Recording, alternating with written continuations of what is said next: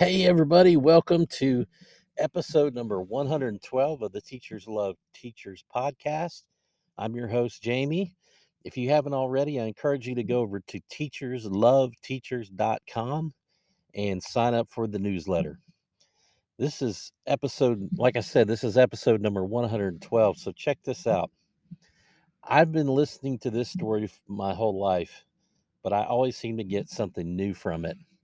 This comes out of Matthew 14, 25 through 32, when Jesus walks on the water.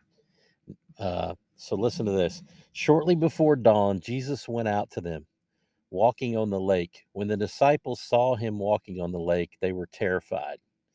It's a ghost, they said, and they cried out in fear. But Jesus immediately said to them, Take courage. It is I. Don't be afraid. Lord, if it's you, Peter replied, tell me to come to you on the water. Come, he said. Then Peter got down out of the boat, walked on the water, and came toward Jesus. But when he saw the wind, he was afraid, and beginning to sink, cried out, Lord, save me. Immediately Jesus reached out his hand and caught him. You of little faith, he said, why did you doubt? And when they climbed into the boat, the wind died down. Then those who were in the boat worshiped him, saying, Truly, you are the Son of God. So, like I said just a little while ago, this is, this passage is it's just it's one where I seem to learn something different every time I read it. So today I want to share with you because of a new angle I thought about. My thought today was why would Peter say, "Lord, if it's you, tell me come to you on the water.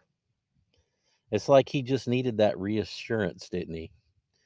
When we ha- have to get our courage up above our normal level, above our normal level, we have to muster up something outside ourselves that we can trust. So Peter trusted Jesus, but Jesus wanted to challenge him more than he had been challenged before.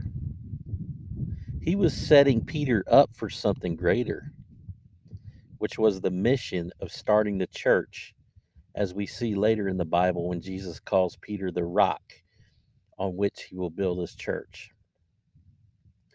You know, teaching often requires you to muster up more courage and faith than you think you might have.